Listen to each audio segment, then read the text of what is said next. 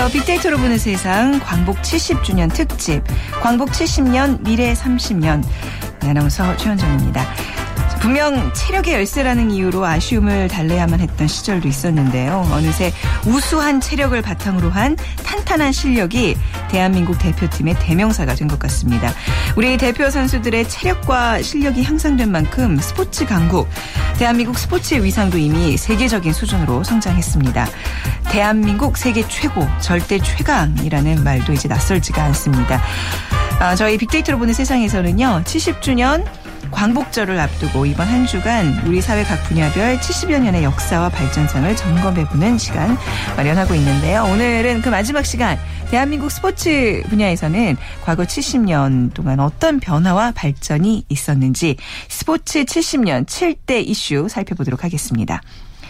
자, 그럼 먼저 빅퀴즈 드리겠습니다. 세계대회에서의 메달, 정말 온 국민의 마음을 들뜨게 하죠. 메달의 종류는 여러 가지지만 메달을 얻기까지 선수들의 땀과 노력은 다르지 않을 겁니다. 그 뒤에 숨겨진 선수들의 삶의 이야기, 그 어느 휴먼 드라마보다 더한 감동을 전하게 되는데요.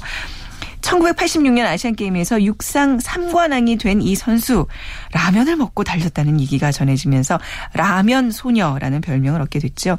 육상 불모지였던 대한민국 육상을 한 단계 높이는데 큰 역할을 한 이 선수는 누구일까요?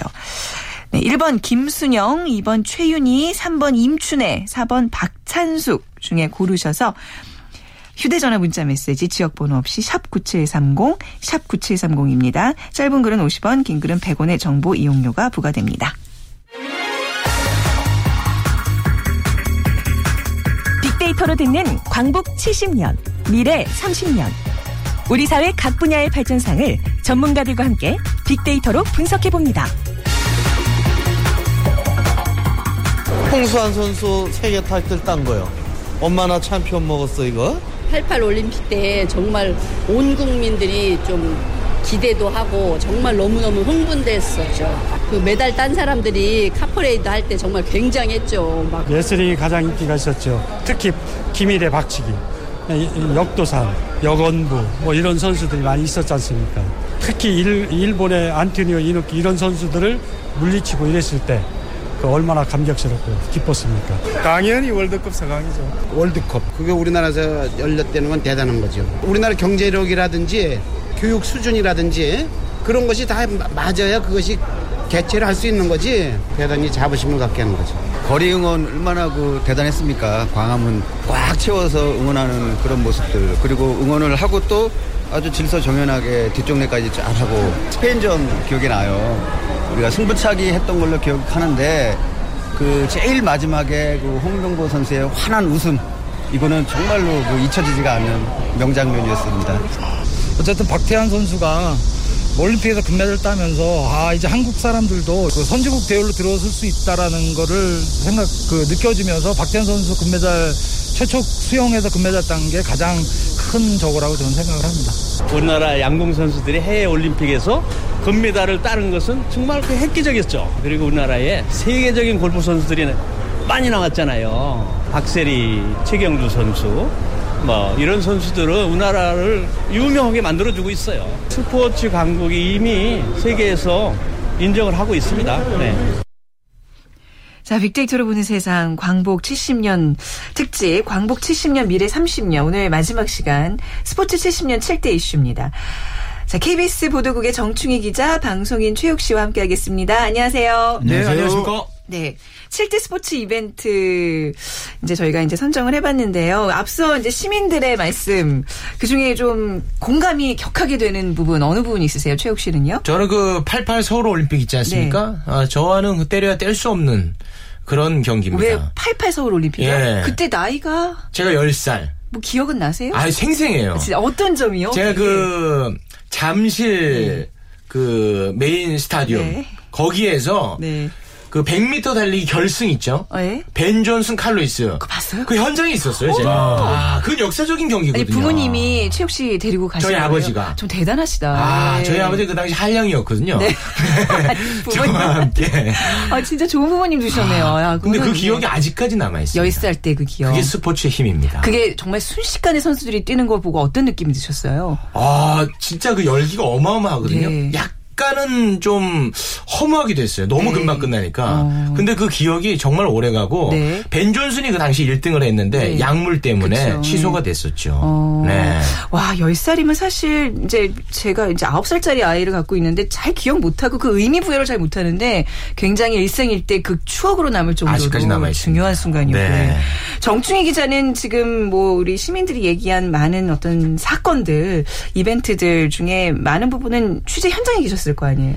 그렇습니다. 네. 그 2002 한인 월- 월드컵도 그랬고요. 네. 그리고 이제 그 제가 사실 가장 기억에 남는 것은 그 솔트레이크 시티 동계 올림픽이었습니다. 네. 그때 그 반치광 오노 오노. 아, 그 김동성 선수가 네. 억울하게 네. 아, 메달을 놓쳤던 그 현장에 제가 아 있었는데 그래요. 어머.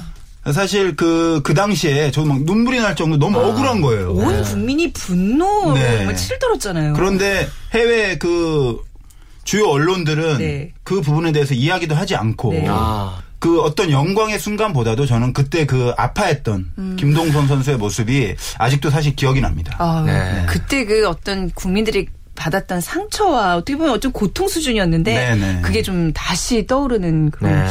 기분이네요. 자, 그러면 우리가 차근차근 이제 7대 이슈, 우리 이제 지난 스포츠 역사상 70년 동안 있었던 중요한 이슈들을 살펴볼 텐데 제일 처음으로 꼽는 게 뭔가요? 그 저희가 크리스마스도 크리스마스 이브를 많이 이야기하잖아요. 네. 네. 광복도 광복 전야에 어떤 우리 스포츠의 어떤 근대 스포츠의 태동과 네. 움직임이 없었다면은 그 이유도 없었겠죠. 그래서 제가 가장 그 광복 전야에 꼽고 싶은 것은 역시 일제 강, 강점기에 네. 고 손기정 선생님의 마라톤 금메달이 아닌가 이런 네. 생각이 듭니다. 어, 1936년 베를린 올림픽 남자 마라톤이었는데요. 그 당시 기록이 2시간 29분 19초로 우승했습니다. 네. 그리고 당시에 그 동메달을 딴 남승용 선생님도 있었습니다. 고 손기정 선생님보다는 덜 주목을 받긴 하지만은 이 당시에 2시간 31분 42초로 동메달을 획득했고요. 그리고 47년도에는 36살의 나이로 보스턴 마라톤에 출전을 해서 또 10위를 차지하는 그런 음. 그랬죠. 투혼을 네네. 보이기도 했습니다. 어, 우리가 잘 아는 서윤복 선생님이 그 보스턴 마라톤 우승자인데요. 네. 이 서윤복 선생님을 가르치셨던 분이 바로 남승용 선생님이었습니다. 네네. 아, 진짜 이 송기정 선생님의 그 금메달 이 그야말로 이 큰 이슈는 광복절 70년에 꼭 한번 되돌아봐야 되는 그 순간이 아닌가 싶어요. 그렇습니다. 우리는 왜 최욱 씨 교과서에서 이, 이 장면을 목격했지? 네. 실제 이 이걸 정말 봤던 그 당시 국민들의 마음은 어땠을까요? 아, 백성들의 진짜. 마음은. 네. 이 스포츠는 그냥 그 오락의 차원을 한참 넘어서는 것 같아요. 그쵸. 네. 네, 네. 짜릿하네요. 그죠, 뭔가. 네. 좀막 가슴이 아프기도 하고요. 네. 자, 그럼 이제 두 번째 이슈로 또 넘어가 보겠습니다. 어떤 건가요? 네, 두 번째 이슈는 대한민국의 올림픽 첫 네. 금메달입니다. 누군지 아시죠? 최욱 씨. 네, 몰라요. 아, 역시. 네. 예상대로네요. 저도 네. 지금 갑자기 그러니까 잘 모르는 것 언제였더라. 네. 몬트리올 양정모. 아, 양정모. 아, 아, 맞다, 맞다. 알아요. 네. 네네. 네. 아시죠? 그분 저 53년생이세요. 아, 그건 어. 그렇게 디테일한 네. 또 어떻게 아세요? 아, 저는 그분을 좀 잘 압니다. 아. 왜, 왜요? 팬이에요, 팬. 아 는데도 모르셨다는 아, 거. 순간 기억이 네, 안 네, 나잖아요. 네. 그렇죠. 원래 네. 시험도 다 보고 나서 정답을 하고 네. 부산 출신이에요, 그분. 아, 네. 네. 그 우리나라가 이제 그 해방 이후에 올림픽 출전을 했는데 네. 48년에 역도의 김, 김성집 그리고 복싱의 한수환 선수가 동메달을 땄고요. 어. 56년 멜버른에서 복싱의 송순천이 은메달을 땄지만 금메달은 없었습니다. 네. 하지만 76년 몬트리올 올림픽 레슬링 자유형 패더급에서 양정모 선수가 역사적인 금메달을 차지했습니다. 어, 당시에 재밌는 좀 일화가 있었다고 해요. 당시에 한국에 가뭄이 계속 되었다고 네. 합니다. 그 양정모 선수가 8월 1일 일요일에 금메달을 땄는데 이후 이틀간 많은 비가 와서 해갈이 됐다고 합니다. 정말 하늘의 뜻이었던 것 같아요. 그래서 네. 와. 금메달 자체로도 국민들이 행복했는데 네. 비까지 몰고 왔으니까 정말 양정모 선수의 금메달 어, 상당히 극적이었고 몇 배나 더 감동적이었다고 금메달 합니다. 시상식 거의 기우제처럼 네. 그 효과를 발휘한 거네요. 야, 우리 양정모 선수는 진짜 순수하게 대한민국의 첫 금메달을 안겨준 거잖아요. 그렇죠, 처음입니다. 그 정신과 그 의미를 이어받았다고 보면 되겠네요. 아. 자, 그러면 굉장히 이 스포츠 얘기하면 가슴 뭉클해지는 네. 순간순간들이 많아요. 지금 아 진짜 어떤 예. 드라마보다 그쵸. 감동이 더해요 진짜. 예. 예. 각본이 없으니까요. 아, 짜릿짜릿합니다 진짜. 화면으로 접하지 않아도 그냥 정충 기자의 그 옛날 이야기를 통해서도 그 정말 그 짜릿함이 막 느껴지는데 자, 세 번째 그 순간으로 가볼까요? 80년대 초, 네, 네. 어, 두 가지 큰 사건이 일어나죠. 프로 야구가 출범을 하고 아, 네. 또 다음 해에 프로 축구가 출범을 합니다. 양대 프로 스포츠가 출범합니다. 그렇게 오래됐어요? 그렇습니다. 그러니까 네네. 83년도에요. 얼마 전에 아, 그 K리그 출범 30주년 그렇군요. 크게 행사도 네, 했고요. 네. 네. 그 82년도에 프로 야구가 먼저 출범을 했습니다. 지금 기억하시는 분 많을 거예요. 당시에 그 전두환 전 대통령이 시구를 하던 네. 그런 모습이 좀 생생한데 당시에는 삼성, 해태, 롯데, 오비, MBC, 산미 네. 지금 이제 이름이 그대로인 구단도 있고요. 바뀐 구단도 있고 네.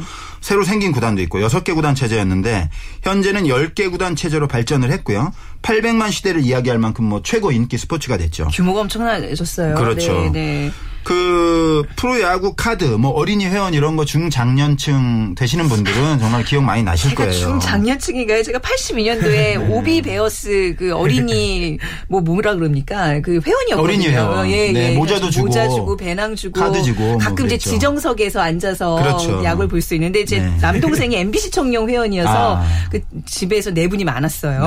맨날 그거 가지고 싸웠다는 의외로 굉장히 옛날 사람이네요. 아, 그러니까 이렇게 얘기하면 82년대 제가 초등학교 1학년이었거든요. 당시에 국민학교 1학년. 그때는 그게 저도. 그 당시에는 오비베어스 좋아했는데 MBC 그, 청룡을 좀 별로 안 좋아했습니다. 저도 그래서 좀 그래서 KBS에 들어오지 않았나. 네. 사실 MBC 시험 떨어져서 왔는데 막 이러면서. 그럴 아, 리가 네. 없죠. 제가. 어찌 됐든 그 프로축구는 이제 1년 뒤인 83년도에 출범을 했습니다. 당시 이름이 슈퍼리그였어요. 네. 그래서 할렐루야, 대우, 유공, 포항제철, 국민은행 다섯 음. 개 팀이었는데 지금은 뭐 프로축구 일부 리그 인 음. 클래식에만 12개 팀이 있으니까. 네. 근데 프로축구가 83년에 출범했다는 건 왜 이렇게 좀 생소한지 모르겠어요. 네, 아무래도 네. 야구가 먼저 이제 출범을 하면서 선점 효과가 좀 있었기 때문에 그런가요? 그런 게 아닌가 하는 생각도 네. 들고 뭐 양대 프로 스포츠로 꾸준히 발전을 해왔는데 그 98년 프랑스 월드컵 이후에 이제 이동국, 고종수, 안정환 네. 아, 이런 선수들이 오빠 부대를 몰고 다녔죠. 그러면서 전성기를 맞았고 2002년 한일 월드컵 4강 신화 이후에는 정말 대단했습니다. 네. 어, 뭐, 그 이후에도 꾸준히 발전했지만, 뭐, 침체와 부활을 거듭하면서 지금은 이제 제도 약을 위한 노력을 하고 있고요. 아, 사실 당시 프로스포츠의 출범은 그 군사 쿠데타로 집권해서 정당성이 없는 어, 정권이 정치적 무관심과 우민화를 유도하기 위한 정책의 일환이었다 이런 비판도 좀 있습니다. 뭐, 네네. 흔히 3S 정책의 네네. 일환이라는 비판을 받는 것도 사실입니다. 음. 사실 그리고 분명 이러한 정치적인 의도가 없었다고 말할 수는 없습니다. 네. 아, 전문가들도 그렇게 분석을 많이 하고 있고요.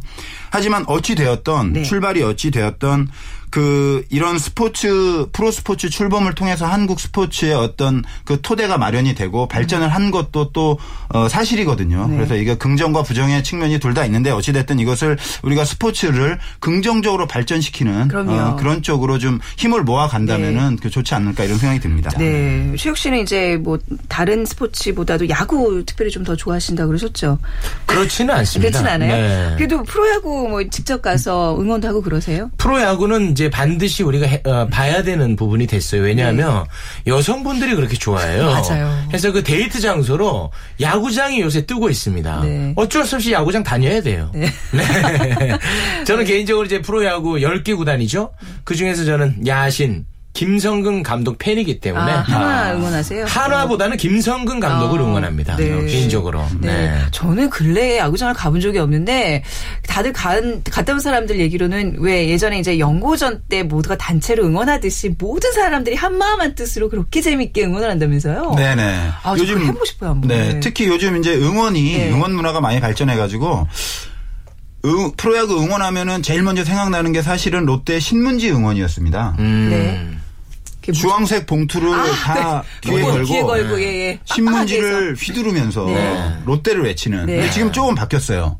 어, 김성근 감독 말씀하셨는데 한화가 올해 워낙 그 성적도 좋고 네. 극적인 승부를 많이 하면서 한화의 육성 응원이 음. 지금 그 프로야구 응원계의 화두가 됐습니다. 아. 네. 최강 한화를 음. 뭐 앰프 이런 거 아무 사용하지 않 아무것도 사용하지 않고 목소리로만 와. 이게 본격적으로 시작되는 게 8회예요. 네. 아, 근데 공교롭게도 네. 한화가 8회에 역전하는 경우가 또 많습니다. 이것이 바로 응원의 힘이 아닌가. 네. 그래서 요즘은 한화의 그 육성 응원이 네. 롯데 신문지 응원과 함께 음. 프로야구의 어떤 양대 응원으로 불릴 정도로 지금 네. 상당히 활발합니다. 한화의 팬들은 얼마나 한이 맺혔겠습니까? 그렇습니다. 그 울분을 터트려내는 거거든요, 지금. 병 걸렸다는 얘기도 있어요 한화 팬들이. 하지만 그 응어리가 네. 올해 좀 풀어지고 있지 않나 이런 생각이 어, 듭니다. 아니 진짜 한화의 어떤 극적인 역전승들 이렇게 볼 때마다 소름이 끼치 기는 해요. 맞습니다. 어떻게 저런 네. 승부를 만들어낼 수 있나. 근데 요즘 응원 문화들 중에서는 이제 왜 어딘가요? 뒤에서 이렇게 삼겹살도 구워 먹을 수 있고 뭐 그런 데 있다면서요. 네, 그런 zone이 많이 생겼습니다. 네, SK도 네. 그렇고 네. 여러 구단에서 이제 가족 단위 팬들을 끌어모으기 위해서 네. 야외 캠핑처럼 어. 텐트촌도 만들어 놓고 어. 삼겹살을 구워 먹을 수 있- 있는 네. 어, 그런 장소도 마련해 놓고 네. 뭐 심지어 그 물놀이장 와. 네 그리고 프로 축구장 가도 어린이들이 그 air bounce라고 네. 미끄럼도 타고 여러 가지 놀이를 즐길 수 있는 그런 시설도 상당히 많이 해놨어요. 그래서 네. 우리가 야구장이나 축구장에 가면 경기만 보는 게 아니고 어. 다양한 여러 가지 즐길거리, 먹거리, 놀거리가 많기 때문에 네. 사실 여름에 더울 때 피서 경기장으로 가셔도 상당히 좋습니다.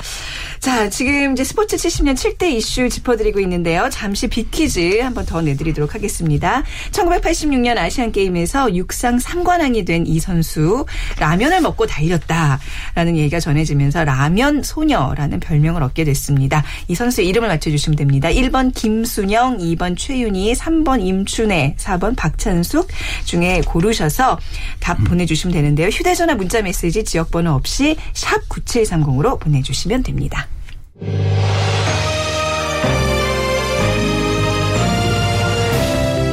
지금 여러분께서는 빅데이터로 듣는 광복 70년, 미래 30년 제5부 대한민국 스포츠 70년 7대 이슈를 듣고 계십니다.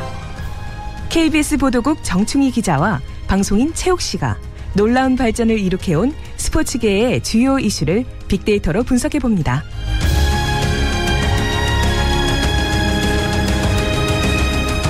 자, 앞서서 스포츠 70년 7대 이슈 우리 송기정 선생님의 금메달, 대한민국 첫 올림픽 금메달 그리고 80년대 초 이제 프로 스포츠의 출범까지 이제 들어봤는데요. 자, 우리 대한민국 70년 역사에서 이 이벤트만큼은 뭐 경제, 문화 주요 이제 이슈로 뽑힐 만큼 중요한 사건이 아니었나 싶습니다. 86 아시안 게임과 88 서울 올림픽. 우리 이제 벤 존슨과 칼 루이스의 경기를 네. 직접 봤다는 최욱 씨도 있고 그러니까 많은 사람들에게 그 정말 추억으로 각인도 됐지만 우리 어떤 경제나 이런 게 확 바뀌었던 변곡점이 됐던 굉장히 중요한 시점이었던 것 같아요. 네, 맞습니다. 그 말씀하신 대로 86년 아시안 게임, 88년 서울 올림픽을 두 개를 다 개최를 네. 한건 정말 놀라운 일입니다. 당시 서울 올림픽 유치는 사실 기적으로 불렸습니다. 당시 일본의 나고야와 경쟁을 했는데요. 네. 나고야가 절대적으로 유리할 것이다. 아, 이런 그 전망이 많았는데 결과는 사실 놀라웠습니다. 네. 그 당시 81년 9월에 IOC 총회가 독일 바덴바덴에서 열렸는데 당시 IOC 위원장 사마란치가 아, 그 그 알죠. 기억나요. 네. 적힌 개최지가 적힌 종이를 네. 들고 네. 뭐라고 외쳤습니까, 씨? 세울! 그렇습니다. 86년 아시안 게임과 88년 올림픽 유치는 그 국제 사회에서 코리아 하면 한국 전쟁, 네. 폐허, 참상 아, 이런 것으로 기억을 했는데 이런 세계인들에게 신선한 충격이었고 한국을 다시 보는 인식의 전환점이 됐습니다. 그리고 네. 이런 국가 브랜드 제고뿐만 아니라 이 큰 국제 대회를 유치를 하고 대회를 치르면서 한국 체육의 경기력도 상당히 네. 발전이 많이 됐습니다. 아, 두 대회를 준비하면서 국가적으로 네. 집중적으로 투자를 했고요. 그리고 이런 투자가 이후 한국의 국제 경쟁력 강화의 토대가 아, 됐습니다. 네. 그 우리 제가 이제 스포츠 기자로서 선수들 취재하면서 정말 놀라 는 경우가 많아요. 그리고 선수들의 그런 노력을 보면 정말 존경심까지 생길 정도인데 예를 들어서 그 태릉 선수촌에 이제 불암산이라고 있지 않습니까? 이거 지옥의 코스라고 불려요. 새벽 네. 5시 50분이 되면은 네. 우리 선수들이 하나둘씩 모여듭니다. 아, 그래서 그 지옥의 코스를 오르내리는데 왕복 8km 되거든요. 네. 선수들은 고난의 길이라고 부르고 지옥의 코스라고 부릅니다. 이거 한 번만 또 왔다 갔다 하는 것도 아니고 종목에 따라서 수없이 그 새 길로 왔다 갔다 갔다 하면서 정말 이 훈련을 다 마치면 다 쓰러져요. 말을 못 해요. 네, 취재를 가면 뭐 질문을 해도 네. 말을 못 해요. 말할 힘이 없을 정도로 정말 힘들게 하고 또 하나 이제 제가 쇼트트랙 빙상을 네. 그 담당을 한 6, 7년 했었거든요. 네. 예전에는 산소 호흡기를 갖다 놓고 훈련을 했다. 이런 왜요? 얘기도 왜 있어요. 왜요? 뭐 워낙 지옥 훈련을 하다 보니까 선수들이 쓰러져요? 중간에 쓰러져서 호흡을 못 할까 아, 봐. 그 정도예요? 네, 산소 와. 호흡기를 갖다 공포의 놓고 외인구단도 아니고 훈련을 했다. 이런 만화에서만 보던 그런 지옥 와, 훈련을 실제로. 했다는 얘기잖아요. 제가 보면 정말 선수들 그리고 그 웨이트 트레이닝 훈련도 하거든요. 네. 네. 자전거 타고 네. 계속 구간 반복하면서 하는데 정말 아까도 말씀드렸다시피 쓰러져서 말할 네. 힘이 없습니다. 아. 그 정도로 정말 힘들게 훈련을 하기 때문에 우리가 쇼트트랙 왕국이 된 거고 쇼트트랙 최고의 나라가 된 겁니다. 그러니까 이게 네. 이런 정말 대단한 참을성과 인내력의 결과물인 거예요. 아. 우리 같은 사람은 운동 못 해요. 네. 아, 진짜 네, 그렇지 대단하네요. 않아요? 근데 이게 우리나라 선수만 이렇게 좀 악착, 악착같이 하는 건가? 아니면 해외 선수들 뭐 다른 나라 선수들도 그래요. 어. 열심히 하지만은 네. 우리나라처럼 국가적으로 체계적으로 이렇게 훈련하는 나라는 그렇게 많지는 않습니다. 주로 이제 어. 네. 개인의 노력은 다 비슷하다고 보지만 이렇게 체계적으로 여러 가지를 갖춰놓고 네. 단체로 하다 보면 아무래도 좀 시너지 효과가 있겠죠. 아, 네. 그 우리나라 양궁 잘 쓰잖아요. 네, 네. 양궁. 예. 우리나라 양궁을 잘하는 이유가 여러 가지가 있겠습니다만 뭐 젓가락 문화도 얘기하고 네. 여러 가지 얘기하지만 사실은 훈련이에요. 훈련이에요. 네, 네. 제가 2012년 런던 올림픽 때 양궁 담당이어서 네. 그 전부터 취재를 했는데 일단 제가 그 2011년 12월 31일 날 집에를 못 갔어요. 왜요? 그 선수들이 왜냐하면 선수들이 1월 1일 네. 새벽에 그 한백산 일출을 보겠다고 해서 제가 같이. 야. 네, 진천 선, 그 태백 선수촌에서 같이 자고 새벽에 일어나서 네. 올라갔는데 정말 죽을 것 같더라고요. 눈보라가 몰아치고 뭐 정신이 없어요. 네. 말도 안 나올 정도로. 우리나라 국가대표들의 지옥 훈련 뒤에는 또 이런 취재 기자들의 애환이 있네요. 그렇습니다. 네. 노력과 땀이 있었기 때문에 우리가 그 양궁에서 10점도 쏘고 금메달을 따는 거지. 그런 노력이 없다면 사실 있을 수 없는 일이거든요. 제가 저 순간 너무나 좀 부끄럽고 네. 죄송한 마음이 드는 게 네. 올림픽이 이제 치러지게 되면 양궁 당연히 금메달이지. 당연하게 생각하잖아요. 이런 생각을 했던 제 자신이 그쵸. 너무 부끄럽네요. 그거 뭐 8, 7 쏘면 아유 저걸 못써 하면서 제가 욕 제일 많이 했거든요. 네, 너무 미안합니다. 예, 그러니까 네. 오늘 우리가 7대 이슈를 선정하면서 스포츠 70년 되돌아오면서 중요한 점이 이건 것 같아요. 그러니까 얼마나 우리 선수들이 피눈물 나게 노력을 해서 스포츠 강국으로 거듭났냐 이 점을 우리가 꼭 짚고 싶어서 오늘 이 주제로 얘기를 나누게 되지 않나 싶은데요. 자, 이제 앞으로 금메달 뒤에 이런 선수들의 피땀이 있다 는 거 다시 한번 우리가 네. 좀 생각을 해봐야 되겠습니다. 자, 86 아시안 게임과 이제 88 올림픽 얘기 이제 마무리하면서 꼭 우리가 짚고 넘어가야 되는 거 바로 2002년 한일 월드컵 아. 아. 닐까요 그렇죠? 어떤 추억이 있으세요? 아 진짜로 그 네. 저는 대한민국이 하나다. 네. 하는 걸 그때 정말 확실히 느꼈습니다. 음, 네. 그때 추억은 너무 많아요. 너무 많아요. 네. 예, 옆에 아무리 예쁜 여자도 내 손을 잡아줬어요. 나를 아포옹을 해줬고. 그런 기적이 일어나는 거죠. 예, 정말 스포츠는 기적입니다. 너무 좋아요.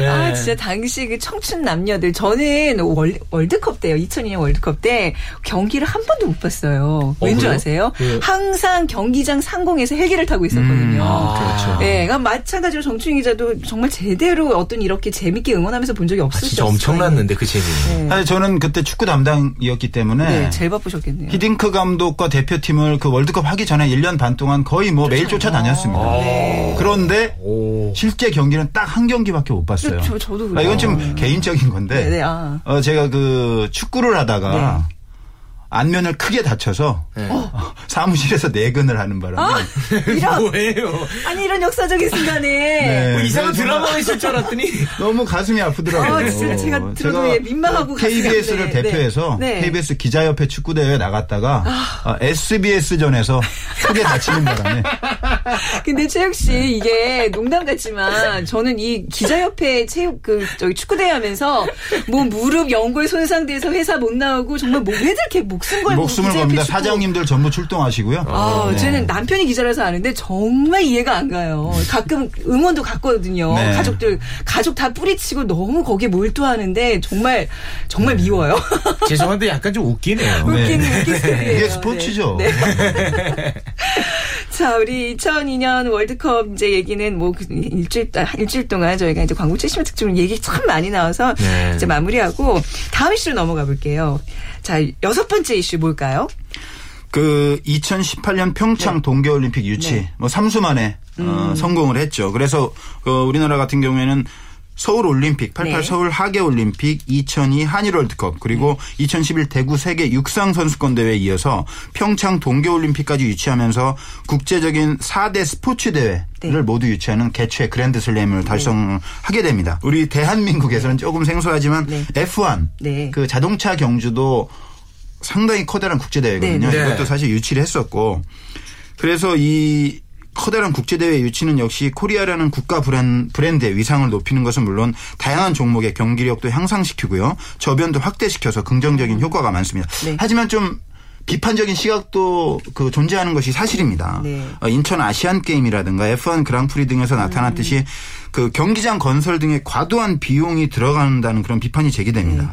네. 이런 메가 스포츠 이벤트 유치로 천문학적인 경제 효과를 내세우면서 유치전에 뛰어드는데요. 네. 사실은 좀 심한 말로는 속빈 강정이다 이런 비판도 많습니다. 네, 아, 막대한 돈을 쓰지만은 그 사실 경제 효과는 미미하다는 지적도 그러게요. 많고요. 지자체에 이제 빚만 늘어나는 그렇습니다. 상황이라는 지적들이 어, 있죠. 이런 현상은 우리나라뿐만이 아니고 어. 몇몇 외국 개최지에서도 상당히 나타나고 있어서 요즘은 그 국제 대회를 유치하지 않으려는 주민들의 움직임도 세계 곳곳에서 음. 그런가요? 사실 나타나고 있습니다. 그래서 어떻게 하면 경제적인 대회를 치를 수 있는지를 그렇죠. 분명하게 아주 구체적으로 고민을 해야 되고요. 효율적으로. 네. 네. 네. 그래도 평창 올림픽에 대한 기대감은 국민들이 굉장히 크잖아요. 네. 어떤 기대감 갖고 계시는지. 전 개인적으로 이제 김연아 선수의 뒤를 이을 네. 아. 어, 예쁜 여자 스타가 좀 나오기를 바라봅니다. 네, 당연히요. 네. 평창 유치하는데 김연아 네. 선수가 얼마나 또 혁혁한 공을 그렇죠. 세웠습니까? 네, 네. 그런 면으로 바라봐 줬으면 좋겠습니다. 네, 같은 마음입니다. 네. 오늘 7대 이슈 이제 마지막은 이제 방금 얘기하셨다시피 뭐 김연아 선수와 같은 어떤 스포츠 스타들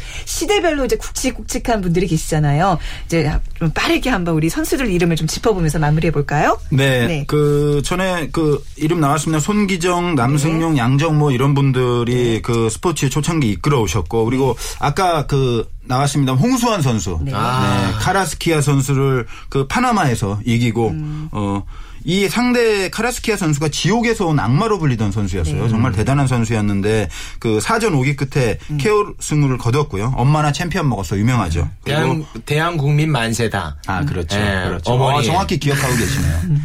그리고 뭐 축구하면 역시 차범근 선수 분데스리가 호령했고요. 또 임춘혜 선수 있었고 메이저리그 주름 잡았던 우리 박찬호 선수 그리고 그 맨발의 투혼 네. 골프의 박세리 박세리 선수, 선수, 네. US 오픈 맨발의 투혼 당시에 IMF 체제 극복 맞아요. 에 희망을 많이 줬다는 평가를 받았고 또 뭐 프리미어리그 진출했던 박지성 선수, 이영표 선수, 선수, 네. 그리고 뭐 씨름 이만기, 황영조, 이봉주, 뭐 탁구도 이에리사, 현정화, 정현숙, 뭐 수없이 많은 스타들이 있었고 네. 가장 최근에는 역시 그 최욱 씨가 좋아하는 우리 김연아 선수, 네. 그리고 마린보이 박태환 선수, 네. 어, 뭐 이런 대단한 선수들이 우리 스포츠사를 어, 빛낸 선수들이죠. 앞으로 우리 대한민국 스포츠에 마지막으로 좀 바람을 한 말씀 좀 부탁드릴게요, 최욱 씨. 아, 제가요? 네. 네. 국민을 대표해서 아, 그래요? 뭔가 이렇게 대표하고 이런 거 굉장히 부담스러워 하시는데 아, 어, 네. 한 말씀 한 말씀이 그냥 우리 국민들의 마음이라고 생각하고 편안하게 네. 네. 그 선수분들 네. 굉장히 그 힘들다는 얘기를 제가 듣고 깜짝 놀랐는데 그쵸. 그 뒤에 국민의 응원이 있다는 거 맞아요. 잊지 않았으면 좋겠습니다. 어, 네. 깔끔한 마무리 좋습니다. 네. 자, 이제 우리 앞으로 70년을 되돌아봤지만 더욱 우리가 발 전할 수 있는 여지가 있는 거죠? 어떻게 보세요? 네. 그렇습니다. 네. 그 저희가 다양한 종목이 많이 발전했는데 네. 육상이나 수영 같은 경우도 네. 좀 기초 종목 많이 발전할 필요가 있고요. 네. 그리고 엘리트 중심적인 스포츠가 역시 네. 생활체육, 어, 네. 국민 생활체육으로 좀 더 발전할 수 있는 그런 방향으로 나가면 좋지 않을까 그런 생각이 듭니다. 네. 자, 지금까지 함께 해주신 KBS 보도국의 정충희 기자, 방송인 최욱 씨 두 분 감사합니다. 고맙습니다. 자, 오늘 빅퀴즈 정답은요. 86년 아시안게임의 육상 3관왕 라면 소녀 3번 임춘혜 선수입니다. 자, 오늘 당첨되신 분들께 수제 기타의 명가 5번 기타에서 우크렐레 선물로 드릴게요. 개별적으로 연락드리도록 하겠습니다. 자, 오늘 지난달 5일간 진행됐던 빅데이터로 보는 세상 KBS 광복 70년 특집 광복 70년 미래 30년 이제 마무리하는 시점입니다. 자 다음 주 월요일에 또 저희가 이제 정상적인 네 이제 프로그램으로 또 이제 여러분 찾아뵙도록 하겠습니다. 월요일 오전 11시 10분 잊지 마시기 바랍니다. 지금까지 아나운서 최현정이었습니다. 고맙습니다.